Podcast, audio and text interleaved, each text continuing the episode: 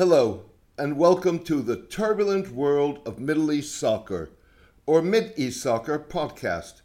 I'm your host, James Dorsey.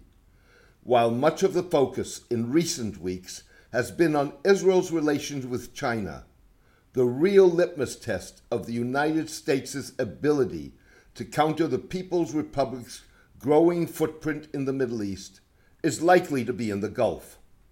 In talks last month, with U.S. Secretary of State Mike Pompeo, Israeli leaders made clear that while wanting to maintain close relations with China, they would not risk jeopardizing their long standing ties to the United States, their closest ally and supporter of their controversial annexationist policies. Within days of Mr. Pompeo's visit, Israel awarded a tender for the world's largest desalination plant to an Israeli company rather than a competing Chinese firm. Similarly, Israeli officials say that Israel is unlikely to buy Chinese telecommunication giant Huawei's 5G offering because of security considerations of its own. The US has been campaigning against integration of Huawei components into networks of its allies. The real Israeli test may come next year when China takes over the management of Haifa port that is often frequented by ships of the U.S. Sixth Fleet.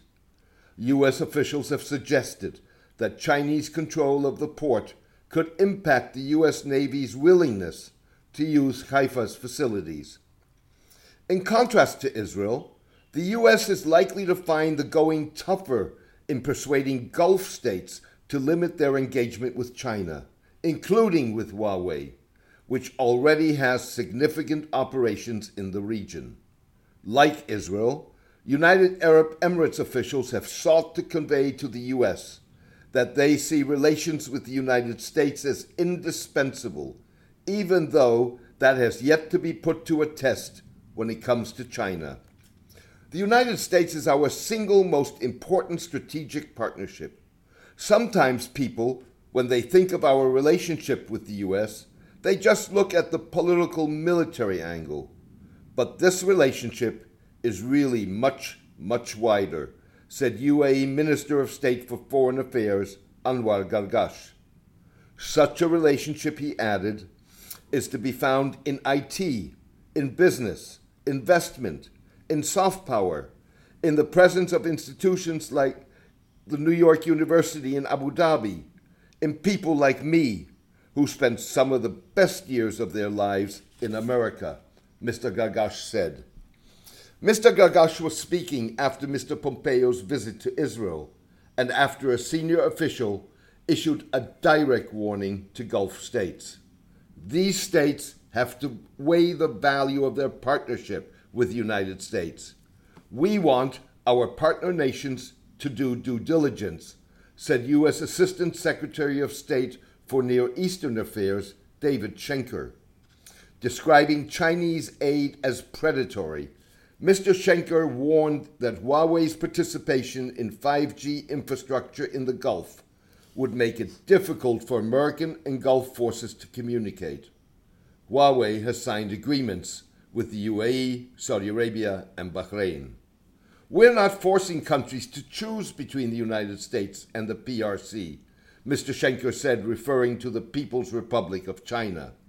Countries can and should maintain healthy relationships with both, but we want to highlight the costs that come with certain engagements with China, Mr. Schenker said. Earlier, an unidentified senior U.S. official warned that Gulf states risk rupturing the long term strategic relationship they have with the U.S.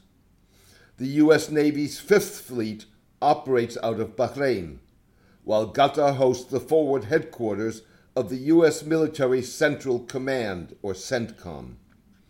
In a message to Israel that was also intended for the Gulf, U.S. Ambassador David Friedman laid out U.S. concerns for two countries as close to each other as Israel and the US when they cooperate and exchange intelligence and other secrets for their mutual protection on such a robust level, both countries need to really be careful about exposing that level of cooperation to a foreign power that may have a different agenda, he said.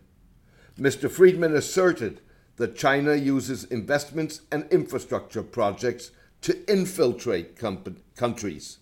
These Chinese companies have the ability to flick various switches and gain access to the most sensitive communications, Mr. Friedman said. The U.S. Embassy in Abu Dhabi, in a shot across the Gulf's bow, last month rejected a UAE offer to donate hundreds of coronavirus tests for screening of its staff. The snub also was designed to put a dent in China's health Silk Road diplomacy, centered on its experience with the pandemic and ability to manufacture personal protective and medical equipment. A U.S. official said the tests were rejected because they were either Chinese made or involved BGI, a Chinese genomics company active in the Gulf, which raised concerns about patients' privacy. The U.S. softened the blow when the prestigious Ohio based Cleveland Clinic sent 40 nurses and doctors to its Abu Dhabi subsidiary. The Abu Dhabi facility was tasked with treating the UAE's most severe cases of coronavirus. The seemingly escalating U.S. effort to box in China is hampered by the fact that no U.S. company produces a 5G alternative. 5G is the future. To reconsider Huawei, the U.S. has to offer an alternative. So far, it hasn't done so, a Gulf official said. The same dilemma applies to the United States' desire to reduce its commitments in the Middle East. In its global rivalry with China, the U.S. cannot afford to create the kind of void that China and Russia would not be able or willing to fill in the short term. It's a toss up, said a Gulf analyst. The US can't compete on 5G, and China and Russia can't compete on security. This is a situation and a set of relationships that requires careful management.